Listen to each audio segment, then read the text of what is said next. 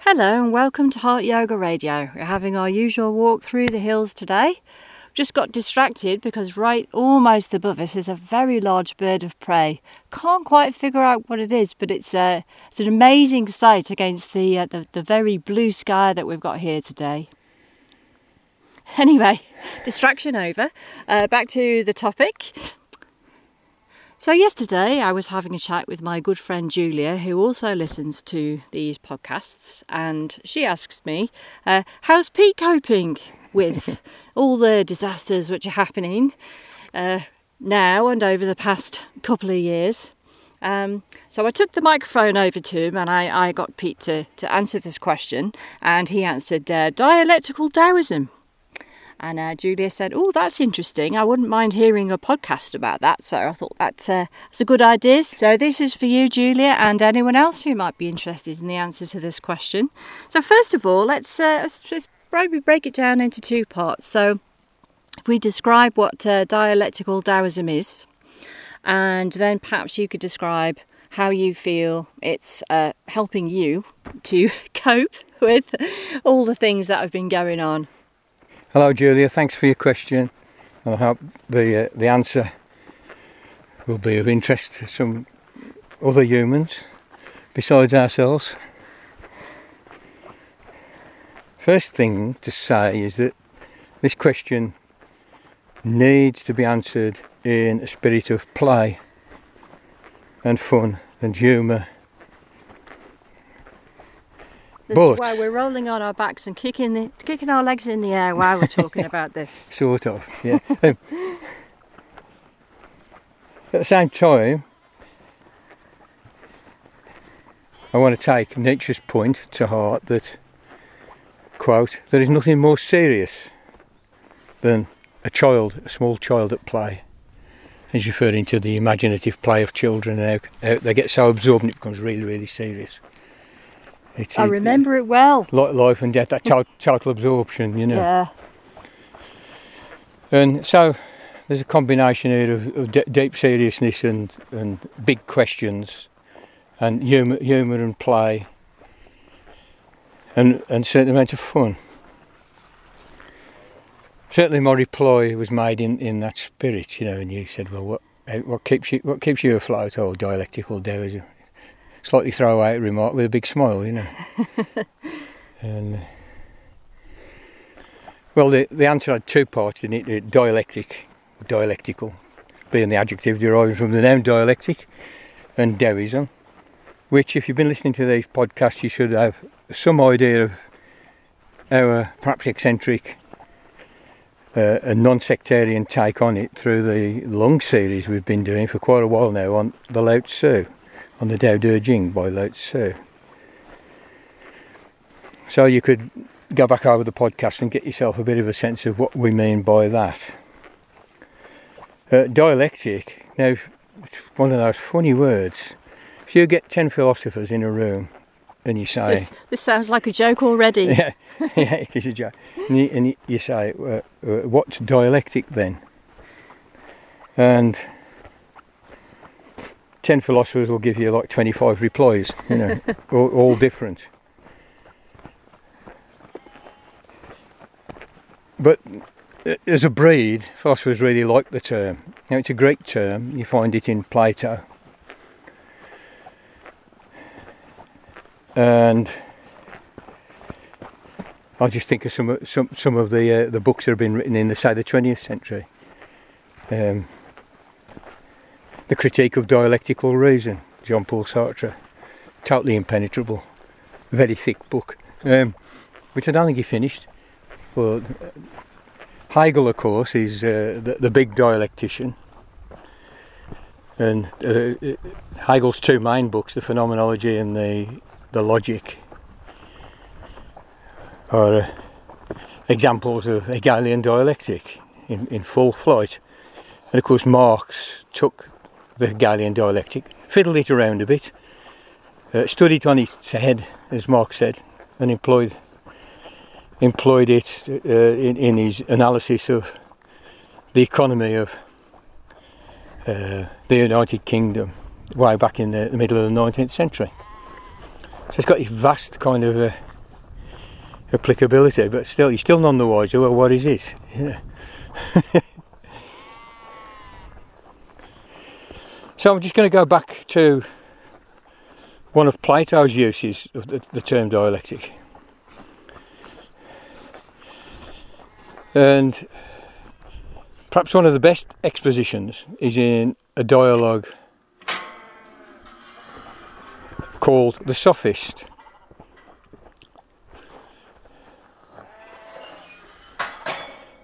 And without going too deeply into that, that dialogue, which incidentally I've been meaning to do podcasts on uh, for ages now, I've got extensive notes somewhere in my pile of notebooks.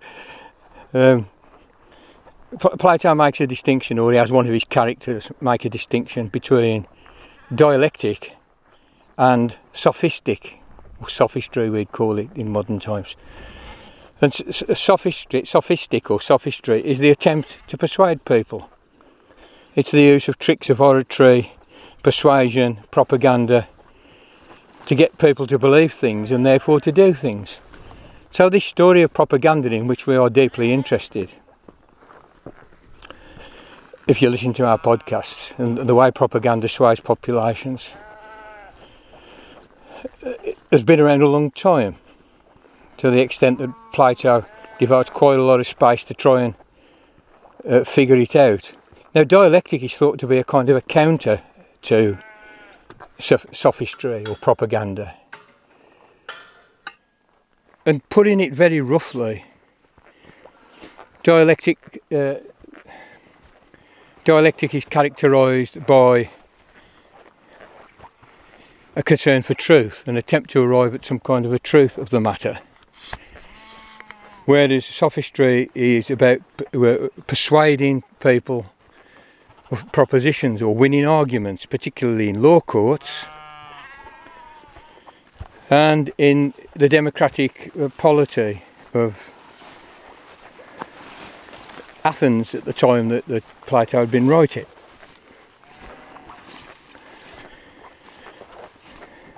And in fact, there were a group of peripatetic teachers called sophists who went round teaching the young men of the, the rich, of the, of the aristocrats of Athens, how to win arguments. Not how to arrive at the truth, how to win arguments. How to win in legal cases, how to persuade the Athenian public in their uh, democratic politics. So you've got this, this distinction, which is very, very pertinent to modern times, in our post truth modern times, which distinguishes between propaganda persuasion, rhetorical techniques on the one hand, and actually a concern for the truth, the facts of the matter on the other. Now, in Plato's hands, all of this uh, revolves uh, around an argument about the nature of nothing, or the nature of negation, or the nature of denial. Now, it gets very sort of like tricky, I have to say. And whether the arguments that, that, that are given in the sophist for dialectic over and against sophistic or sophistry are good ones or not. It's very involved, very tricky. But it boils down to saying that if nothing has got certain properties, that it isn't purely like nothing and without properties, if nothing has no, no kind of existence whatsoever, then the act of denial, denial of a proposition, it becomes impossible. And that means you can say anything you like with a clear conscience if you believe that, supposedly. And this is Plato's attack on the sophists, is that they treat nothing as though it had no properties, no character, no existence. And, and, and as though denial, and therefore affirmation, were just impossible. If somebody said the earth is flat, you had no means of denying it. So, uh, so the sophists, or the, the sophist, there is a sophist in the in the in the dialogue, uh, the sophist, and he's kind of basically claiming we can say what we like, you know, and we can also say fake news anytime we like, and it should sound very familiar to you. Actually, you know, it's like our modern post-truth era, where you just, you know, where where you. Where, where we've got hordes of people claiming with absolute impunity that the earth is flat and so forth, you know. Um, and when when we've got absolutely no trust in, in the news whatsoever, I mean, for good reason, because they lie. But even the concept of what is a lie has disappeared. Now, when Trump put the nail in the coffin of the, a sort of ordinary, basic concept of truth. Having said that, the dialectical uh, notion of truth is a bit, bit different. And it relies, in Plato's hands, it relies on the ability to negate. And, and, and that means that nothing has got some sort of, nothing has existence. It all kind of boils down to that in Plato's hands. Does nothing have some kind of existence or not? We say it's nothing, it's got no existence. But then that means, that means that you can't negate anything, which is op- an operation of the nothing. You know? You can't, you can't negate anything. You can't, you can't say this isn't true because you're invoking something that has no existence, i.e., nothing. So, so really, really tricky stuff. In the hands of Hegel, much later, dialectic is, is about a kind of a, de- a dependence of opposites.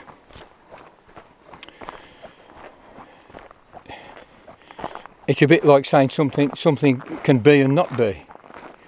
And of course, there, there is a Buddhist dialectic, of course, as well. You know, as Buddha said, everything is exactly how it appears to be.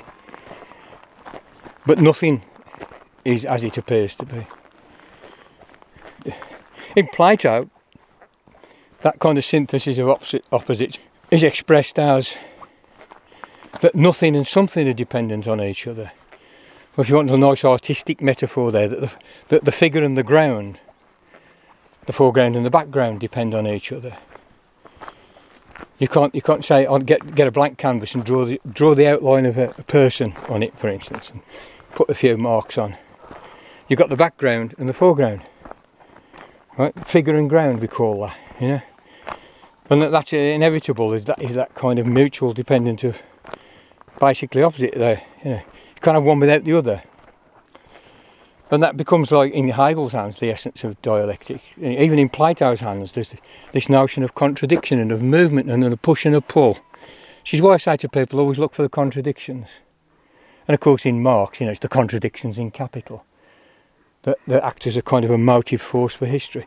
Of course, in Hegel, I thought that history itself was pro- was proceeding through a push and a pull between opposites or between concepts in tension or and for Marx, it was between a class struggle, you know, between social classes in economic tension, struggling. Sometimes the working class getting a bit of an upper hand, then the uh, the ruling class, the bourgeoisie, pushing back and gaining a bit more of the power, and, and, and how that can act as a kind of a motor of history.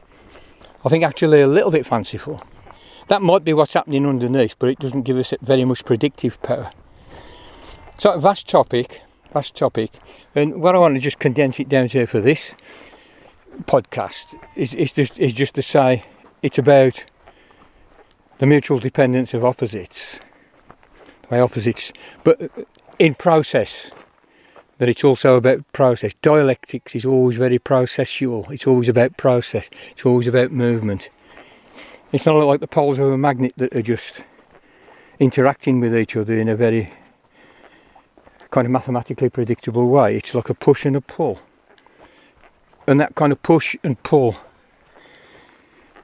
and oh, they, they, uh, Hegel called thesis antithesis, which through the push and the pull at some point would synthesize into a new entity, which would create its own, which would create, which would cre- create its own antithesis, which would then become a thesis uh, uh, which would then generate its own antithesis that would, that would, go through a struggle and then eventually merge into a synthesis, produce da da da, that kind of that kind of story. And it's a story about history, really, in Hegel's hands.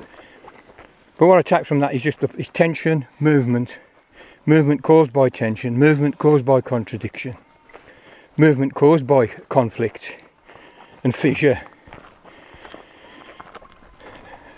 And uh, for myself, I use that as a, as a way of looking. What do I look for? I look for the I look for the conflicts. I look for the tensions. I look for the contradictions. Because that's where things get thrown into relief and that's where we start to understand. That's how we know where to observe. And that is a kind of a dialectical method. It's not quite Plato's, it's not quite Hegel's. Might be closer to Lao Tzu's because he has exactly the same method. He tells us, you know, that the, the yin and the yang are completely dependent on each other. And um, the, well, the yin and the yang are like the bright side of a mountain, the sunlit side of a mountain, and the shady side of a mountain in their very, very original early meanings. But you can't have one without the other. And if one side's lit up, the other side's in shade. And it got elaborated into sort of male and female and light and dark and up and down. I don't know. But, but the whole point about it is that it's always in motion. One recedes, the other advances then then that's reversed, and then the first one recedes, and, and, and, the, the second one advances, and you get this push and pull again. Sometimes it's contradiction, sometimes it's war, sometimes it's a, a, a dispute of ideas, sometimes it's a play of natural forces, or political forces, or economic forces. But uh, in Taoism, you get exactly the same uh, overall story. Now, why why Taoist? Why Taoist dialectic? Well, I think I've just I've just described Taoist dialectic, and you, you asked me, said, well, what's the benefit? What's the benefit to somebody? what's the benefit to me? Yeah. Well, just uh, it'd be interesting to know just how it's actually benefiting you. Yeah. Well, I kind of I think that it operates the dialectic, which is is a movement that focuses around tensions, contradictions, pushes and pulls. And it applies equally to the universe of our, our evaluations and our estimations of events, ideas, theories, societies, value systems themselves. It's a kind of a it's got an applicability across all fields of life. And in the field of est- estimating what's going on in the world and whether to approach it optimistically or pessimistically. I think we can apply it.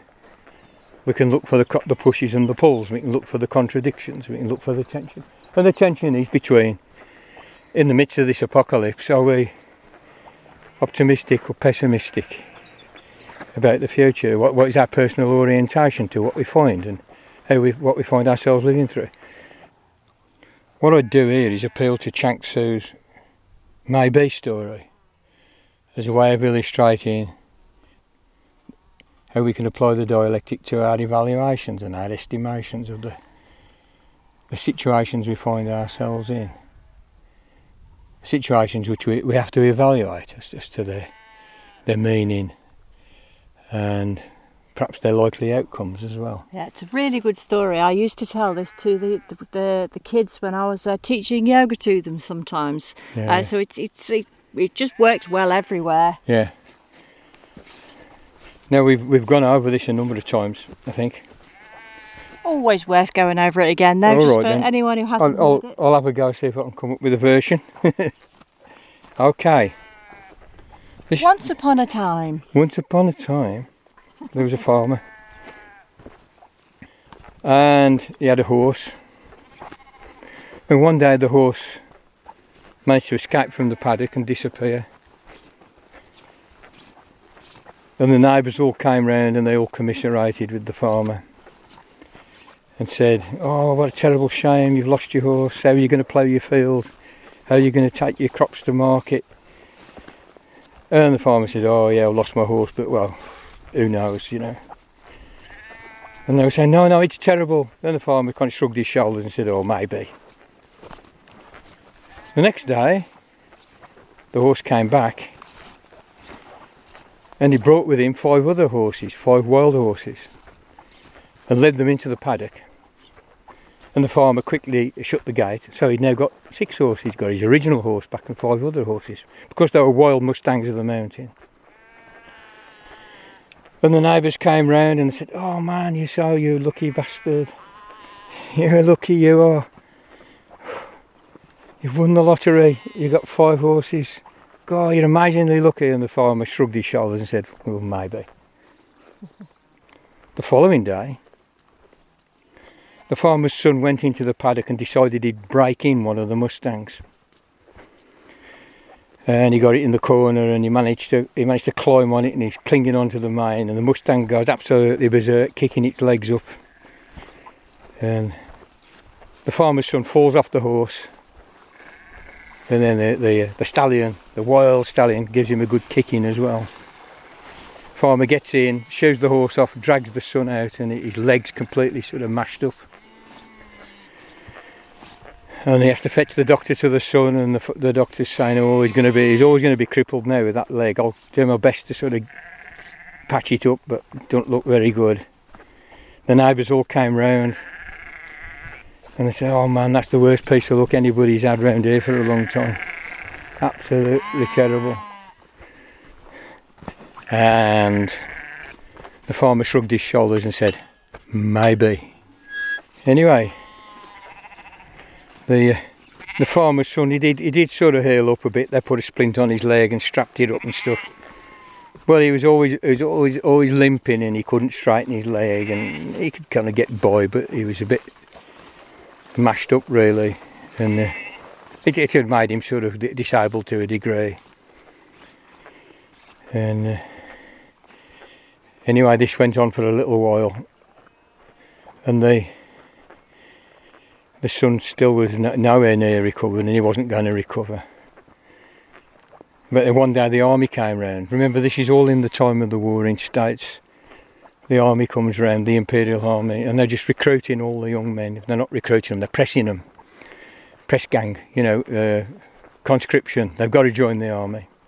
All the young men under 30, able-bodied, join the army and they rounded up all the all the young men in the area in the village.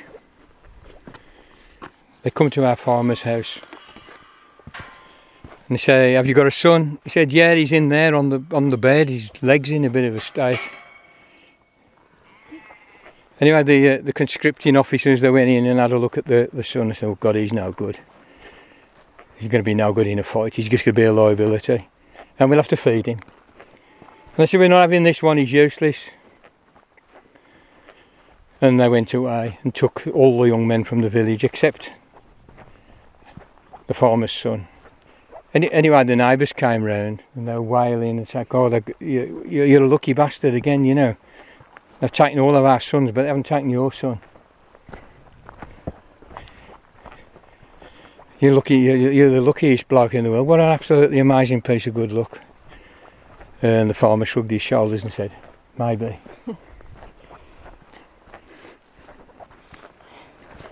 so it's a way of, uh, of appraising stuff that that relies, I suppose, on the, fa- the fact that we don't have the complete ability to predict the future. We don't have foreknowledge of the future. Even with science and all the rest of it, there's such a lot that, that is in the hands of, you might say, fate. You know, and that we can appraise things in a dark mode or, or, a, or a, a light mode, as glass half full, glass half empty. Or we can just realise that everything's open all the time. That's what I call Taoist dialectic. It relies on a push and a pull. It, make, it actually makes you realise that your moods can fluctuate in the way that you appraise stuff as well, in the way you evaluate things.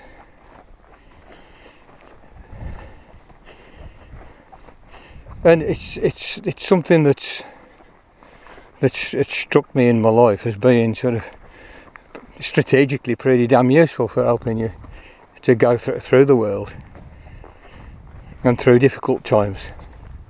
It's not to say that stuff doesn't get difficult sometimes. Of course it does. It's terribly difficult. It's the nature of human life. you know, it's hard. Yeah.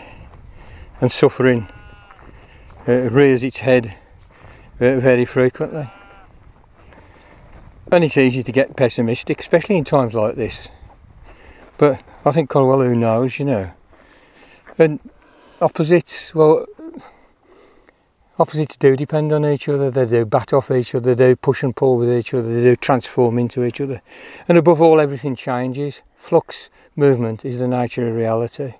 And dialectics tries to work with that a little bit and give you some purchase on it. So you're able through dialectics to get pictures of parts of the world. You can get a picture of the economy, you can get a picture of a culture, you can get a picture of somebody's character by understanding the pushes and the pulls, the contradictions, the yeses and the nos. And it's a good way of drawing your picture, and that's what we deal with in our understanding of the world. We have no choice about this. We have to attempt to understand the world, to live in it as human beings. Otherwise, but you can't make, can't really make decisions, can you? You can't do anything. You can't do anything.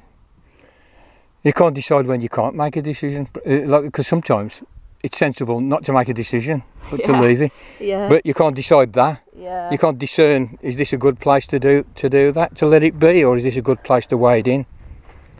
Is there good? Is this a good place to wait, or is this a good place to spark the revolution? you know. So I think we can work with that. I think it's extremely helpful. Think it's just a very practical level for all kinds of areas of life.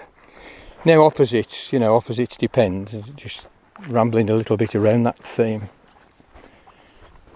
Now we're in a time where the, the, there's quite a lot of events going on which are pretty catastrophic. I mean, for us here in the UK, Brexit's looking to be pretty catastrophic on the economy and on employment and on people's standard of living and on their access to healthcare and all manner of things that make for a reasonable civilised life. COVID's been a, a, a shitstorm with 130,000 dead, and it looks as though that that particular virus, the COVID-19, and its variants, is going to become endemic. Globally, they've got this attempt at some kind of cold war on China, which is pretty dangerous. Not to mention the climate change. Well, and of course, of course, climate, you know, which is really, in fact, climate is only one part of an e- of ecological catastrophe, looming and impending, uh, because it's it's all tied in with soil, the fertility of soil, the the viability of the oceans, which provide, of course, kind of fish as well as controlling large swathes of the climate, as well as just sustaining the earth in many ways. All of those systems are in are in jeopardy at the moment. So you can just see catastrophe or impending catastrophe. You can just be a doom scroller. But uh, uh but the Taoists would say that a crisis, which is what we've got, we've got we've got a very very multi-layered crisis, perhaps the biggest crisis that the human race has ever faced, or set of crises, which are really all one crisis, you know. The crises are dialectically intertwined to form one big mega crisis. But a crisis is also an opportunity. There's tons and tons of opportunity in the instability, in the collapsing of old structures, to build again, to build what is new. And to paraphrase W. W. B. Yeats, you know, you know the, the, the centre cannot hold, the world is falling apart. Just a paraphrasing. The falcon cannot hear the falconer. Mere anarchy is loosed upon the world. Of course, living through a similar time himself, you know, the First World War and so forth. You just feel as though everything's disintegrating. But out of that, there are these opportunities to rebuild the world. And those that build the world anew are gay. Their eyes smile. Their eyes are smiling because they, they know that they've got this opportunity to build. In other times, you don't have the opportunity to build. The systems are too well entrenched, they're too fossilised. But then here they are, they're shaking themselves loose economically, ecologically, culturally, socially, and so forth. All these things are shaking themselves loose, and that is the opportunity that creates a space in which to build the, the new and the better. And better means more sustainable, more able to sustain life, more able to give the people of, of, of the planet Earth a good life. So that's what it means to be a, a, dialectician. So it's it's a style of it's a style of analysing all manner of all manner of things that come before us, including the things, the movements, the processes inside us are all, are all amenable to this approach,